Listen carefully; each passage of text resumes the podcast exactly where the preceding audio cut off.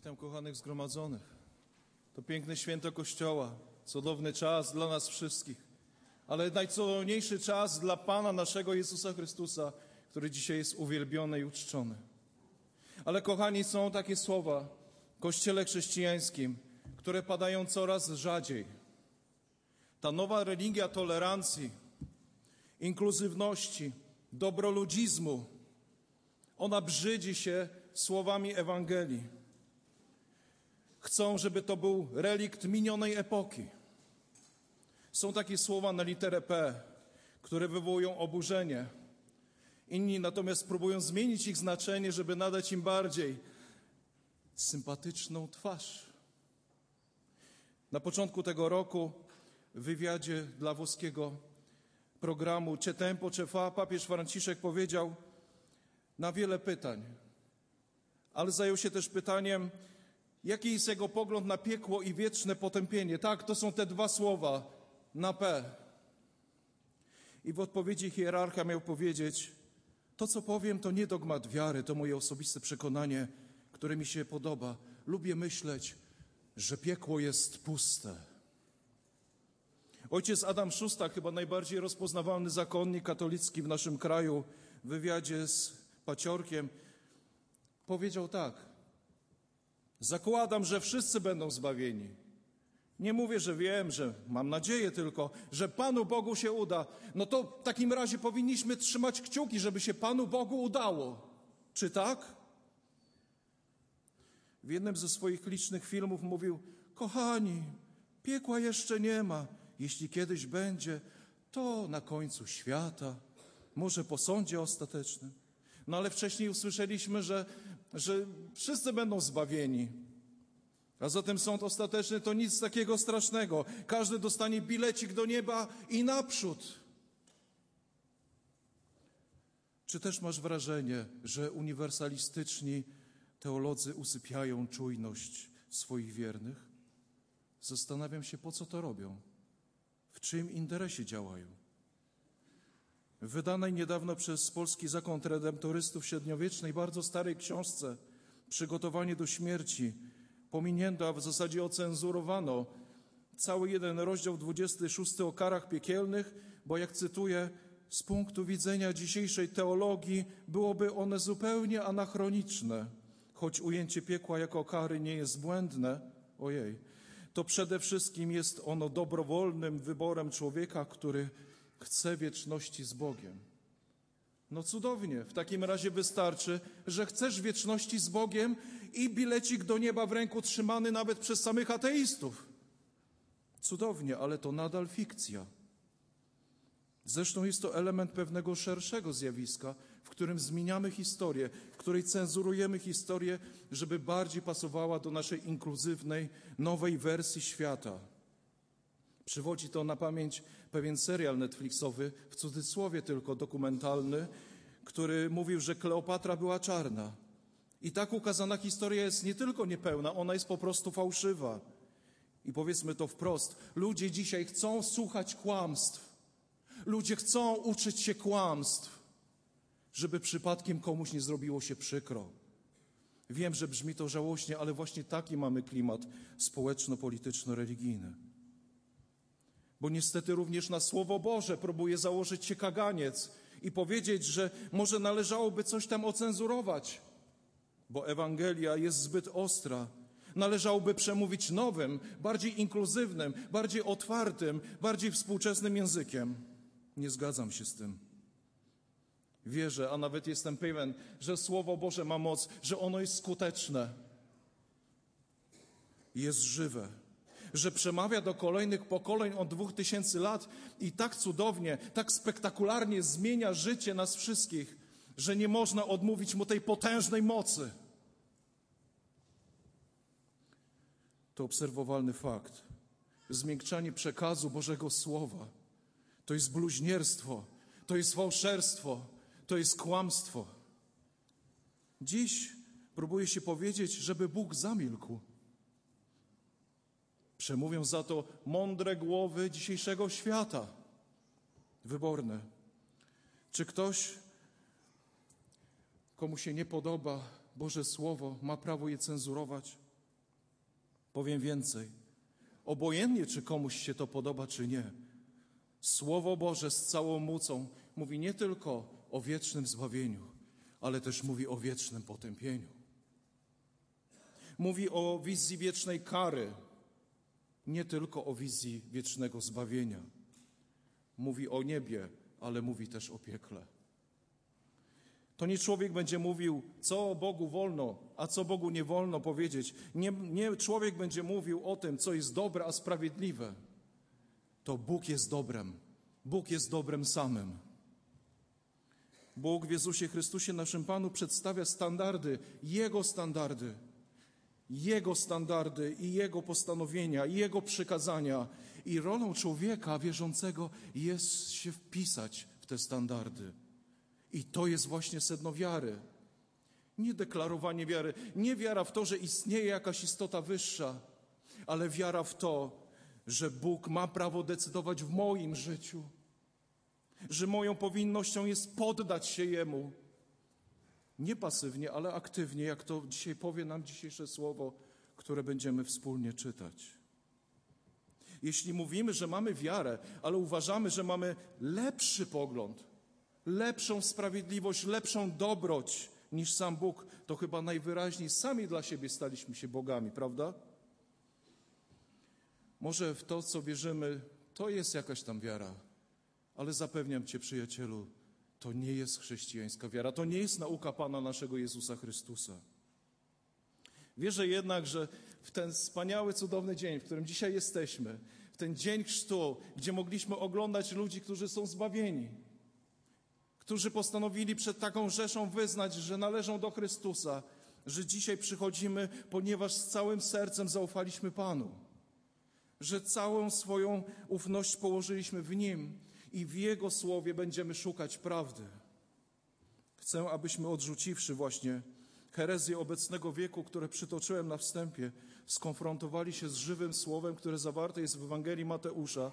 Proszę, jeżeli masz swoje papierowe czy elektroniczne wydanie Pisma Świętego, otwórz je w tym miejscu. Ewangelia Mateusza, rozdział 25, wersety od 31 do 46 i słusznie Biblia Warszawska tytułuje je Dzień Sądu. Gdy przyjdzie Syn Człowieczy w chwale swojej i wszyscy aniołowie z Nim, wtedy zasiądzie na tronie swej chwały i będą przed Nim zgromadzone wszystkie narody i odłączy jedne od drugich, jak pasterz odłącza owce od kozłów i ustawi owce po swojej prawicy, a kozły po lewicy. Wtedy powie król po swojej prawicy: Pójdźcie, błogosławieni Ojca mego, odziedziczcie królestwo przygotowane dla was od założenia świata, albowiem łaknąłem, a daliście mi jeść. Pragnąłem, a daliście mi pić. Byłem przechodnim, a przyjęliście mnie. Byłem nagi, a przeodzialiście mnie. Byłem chory, a odwiedziliście mnie. Byłem w więzieniu, a przychodziliście do mnie. Wtedy odpowiedzą mu sprawiedliwi: Panie, kiedyż to widzieliśmy Cię łaknącym? A kiedyż to widzieliśmy Ciebie pragnącym? A kiedy to widzieliśmy Cię przechodnim i przyjęliśmy Cię, albo nagim i przyodzialiśmy Cię? I kiedy widzieliśmy Ciebie chorym albo w więzieniu i przyszliśmy do Ciebie? Kiedy widzieliśmy Ciebie chorym i w więzieniu? Hmm.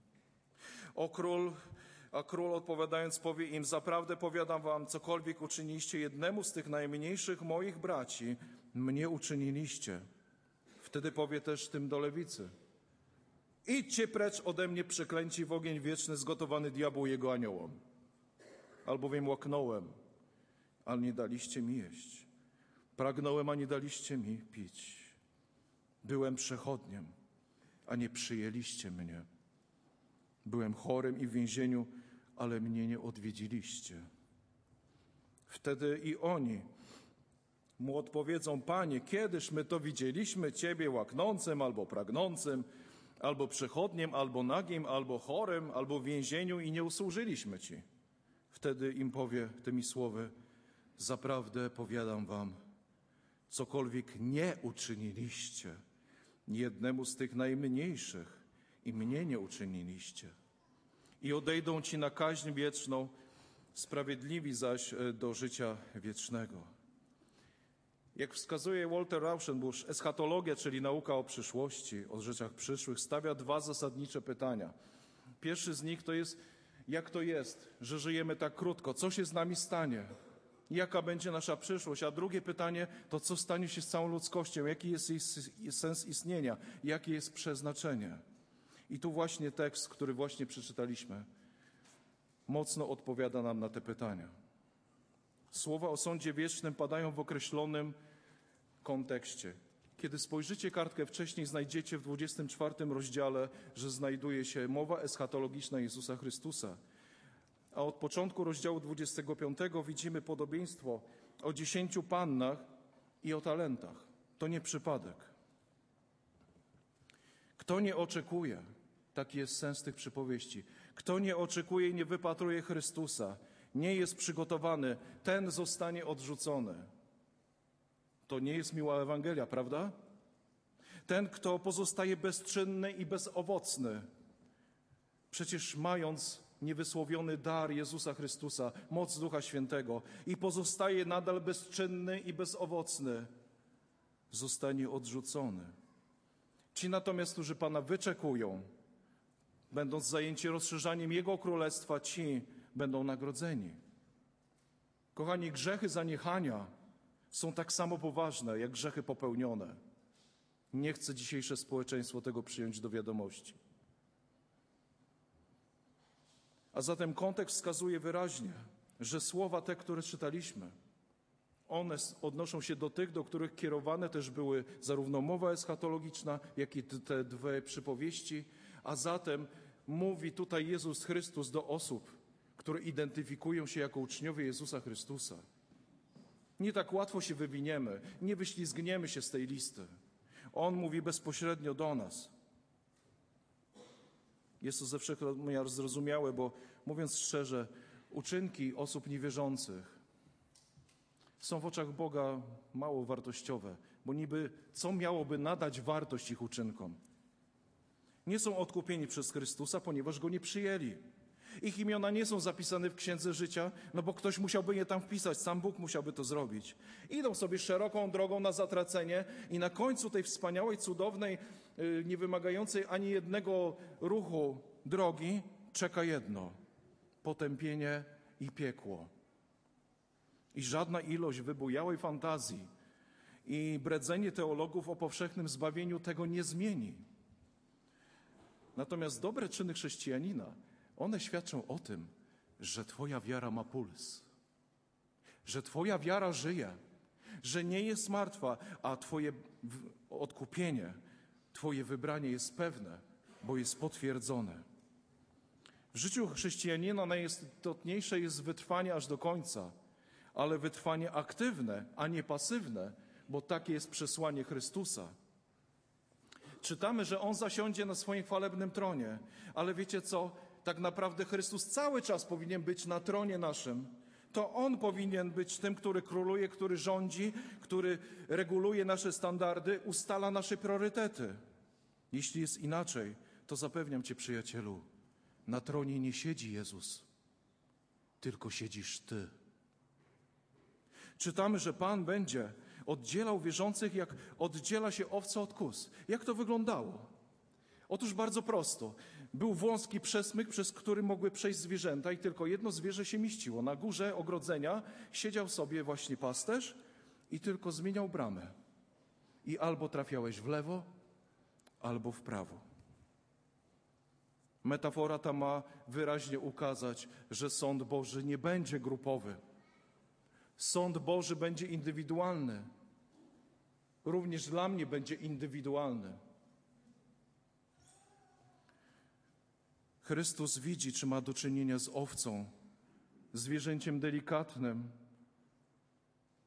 pożytecznym, pokornym, czy też ma do czynienia z kozłem, który nadaje się tylko i wyłącznie na ubój. Sąd Chrystusa to nie jest miejsce, gdzie będziesz mógł wytoczyć jakieś argumenty.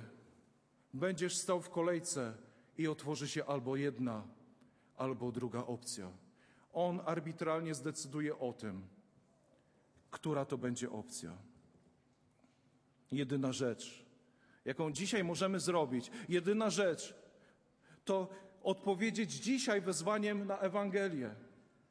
Dziś odpowiedz na wezwanie Ewangelii. Dzisiaj jest ten czas, żeby zaufać Chrystusowi i aktywnie oczekiwać na Jego powrót. Zobaczmy, że Pan mówi: Pójdźcie, błogosławieni Ojca mego, odziedziczcie królestwo przygotowane dla Was od założenia świata. Tak właśnie Pan Jezus mówi do tych wiernych, jak do uczniów, który mówi: Pójdźcie, chodź za mną. I do wszystkich, którzy są zmęczeni, przyjdźcie do mnie wszyscy, którzy jesteście spragnieni, i do gości wezwanych na ucztę. Chodźcie, bo wszystko już gotowe. I Pan zaprasza wybranych do przygotowanego od założenia świata, od zawsze przygotowanego królestwa dla nich. Dlaczego? Ponieważ okazali aktywną miłość również tym najmniejszym. Kochani, chwalebny sędzia posiada oblicze ubogiego, potrzebującego, bezbronnego. Zwłaszcza tego, który jest Twoim bratem w Chrystusie. Zobaczmy, że wybrani nawet nie zauważyli, że, że okazali Chrystusowi jakąś dobroć. Byli zdziwieni. Dziecko Boże nie musi zmuszać się, nie musi mieć jakiegoś prawa, żeby wyciągnąć rękę do drugiego człowieka. Nie potrzebuje prawa, żeby okazać komuś miłosierdzie. Ci polewicy też byli bardzo zdziwieni, prawda? Zdziwieni nieświadomi tego, że nie okazali temu najmniejszemu swojej dobroci. W naturze chrześcijan, którzy tylko deklarują swoją wiarę, jak plakietkę, jest nieświadomość ich gnuśności, ich nieprzydatności, albo co gorsza, nauczyli się skutecznie wypierać ze swojego umysłu tą niewygodną myśl, że nic nie robię, że nie jestem przydatny dla Bożego Królestwa. Wyparli z siebie tą myśl. Z całego tego przesłania wynikają dwie rzeczy. Nieświadomość zaniechania. Ona nas z niczego nie zwalnia. Rozwój Bożego Królestwa to nasze zadanie. Okazanie miłosierdzia potrzebującym to jest nasze zadanie. A druga sprawa, że grzech zaniechania jest tak samo zły, jak grzech popełniony. Kochani, Wielka Orkiestra Świątecznej Pomocy ukazuje, że ludzie umieją dawać.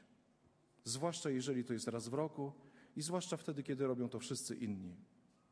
Ale czy umiemy uczestniczyć samodzielnie w działaniach społecznych?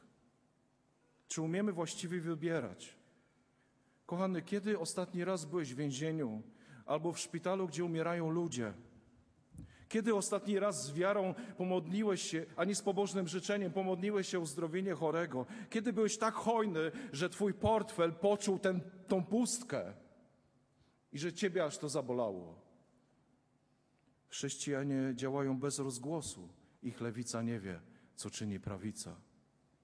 Nie musi się afiszować czerwonym serduszkiem w klapie. Jego ręce są hojne, pracowite. Rozsądnie dzielą zasoby, które powinny być przeznaczone dla, rodzic, dla rodziny, ale też pamięta o innych. Jego serce jest otwarte. Jak śpiewał Stanisław Sojka na miły Bóg, życie nie po to tylko jest, by brać, życie nie po to, by bezczynnie trwać. I aby żyć siebie samego trzeba dać. Wiele jest inicjatyw, w które możemy i powinniśmy się włączyć. Pomoc ubogim, uzależnionym, wykluczonym społecznie, pomoc osobom w krajach dotkniętych biedą, wojną, systemową taką biedą, której nie możesz wybić się poza swój wymiar. To jest nasze zadanie. Mamy wiele chrześcijańskich organizacji, które działają w tym zakresie. Powinniśmy być wpisani w jakąś z nich. Nie powinniśmy być bezczynni. Ale wiecie co? Wszystkie te działania okazałyby się jakże bezwartościowe, gdybyśmy nie byli, tak jak śpiewaliśmy w pieśni, nie byli przygotowani na przyjście tego, który był, który jest i który przychodzi. Tylko w nim te działania, nawet najpiękniejsze, mają swój dobry wymiar, mają swój prawdziwy sens i wartość. Z tego, co z tego, że jeśli nawet serce byś sobie pokroił na kawałki, co z tego, że uczyniłbyś bardzo wiele dobra, jeśli rozminąłbyś się z Bogiem, jeśli rozminąłbyś się z źródłem dobra, to jaki to ma sens? On powie wówczas zgodnie z prawdą: Nie znam Cię. I to jest najważniejsze pytanie w naszym życiu. Czy Jezus Cię zna? Czy On Cię zna? I powie: To jest mój człowiek. Pan podsumowuje swoją mowę słowami: I odejdą ci na kaźń wieczną i sprawiedliwi zaś do życia wiecznego, jakże mrożąca krew w żyłach wizja. Żadnego czyśćca, żadnego, żadnej szansy na poprawę, żadnej drugiej szansy. Jedynie wyrok, kara i kaźń wieczna. Nie wiem jak wy, ale ja widzę rzesze chrześcijan, którzy żyją wyłącznie dla siebie i dla swoich pragnień. Mają swoje wierzenia, swoje zasady i swoje normy. Uważają, że wiedzą lepiej niż Bóg, a nawet często nie mają pojęcia, jaka jest wola Boża. Chrystus jest dla nich ikoną, jest duchem, jest przytulanką. Kiedy trwoga to do Boga, a na co dzień nie ma Boga. Wierzą, że uczestnictwo w rytuałach religijnych to powinno Bogu wystarczyć, co nie? Wierzą, że chodzi wyłącznie o to, żeby przyjąć jakiś opłatek albo wyspowiadać się z bardzo ogólnie określonych grzechów. Wierzą, że bycie miłym od czasu do czasu to właśnie to, czego oczekuje Chrystus. Czy naprawdę to czytaliśmy w dzisiejszym słowie? Konsumpcjonizm, indywidualizm, instagramowe życie dla poklasku to jest to, co widzę. Słyszę puste słowa i puste obietnice. Widzę życie ludzi dla siebie, a nie dla Boga. Widzę egoizm, szukanie tego, jak sobie dogodzić, a nie jak pomóc drugiemu. To widzę. Widzę usta pełne frazesów, plotkarstwa, obmowy i nienawiści. Widzę wielką koncentrację kapitału, który kupuje głosy i usta aktywistów, żeby broniły nieistniejących proletariatów, podczas gdy prawdziwie uciskani, prawdziwie pognębieni, wykluczeni i pogardzani są pomijani. Bracia, siostry, drodzy goście, szanowni państwo. Piekło niestety istnieje i nie jest puste. Pusta jest niestety tylko religijność dzisiejszych Polaków. Z przykrością to mówię, ale nawet w tej kaplicy znajdują się ludzie, którzy bardziej swoją osobowością przypominają tego kozła, a nie owce. Nie poddali się woli Chrystusa, nie chodzą Jego drogami i nie szukają Jego miłości. Dlatego wołam do Ciebie dzisiaj. Ratuj się z tego ginącego pokolenia, skazanego na wieczne potępienie i na piekło. Ratuj się, póki żyjesz. On da Ci się znaleźć. On ma dla Ciebie nowe życie. Oddaj Mu swoje wypaczone życie i proś Go, żeby wybaczył Ci Twoje wszystkie zaniechania, Twoją bezczynność i Twoją pustą religijność. Żeby On nadał sens Twojemu, Twojej egzystencji i dał Ci prawdziwe, bijące życie. Bo wiedz, że gdy nastanie ten dzień, ten ostatni dzień, nie będziesz mógł zrobić absolutnie nic. A On, sprawiedliwy sędzia, odda Ci po prostu według Twoich uczynków. Dlatego w imię Jezusa Chrystusa wołam dzisiaj do Ciebie. Ratuj się, zmień myślenie, a On zmieni Twoją konsumpcyjną egzystencję w prawdziwie żyjące, bijące źródło życia. I nawet nie wiesz, jak mało czasu nam zostało. Nie wiesz, jak niewiele czasu zostało. Bardzo mało.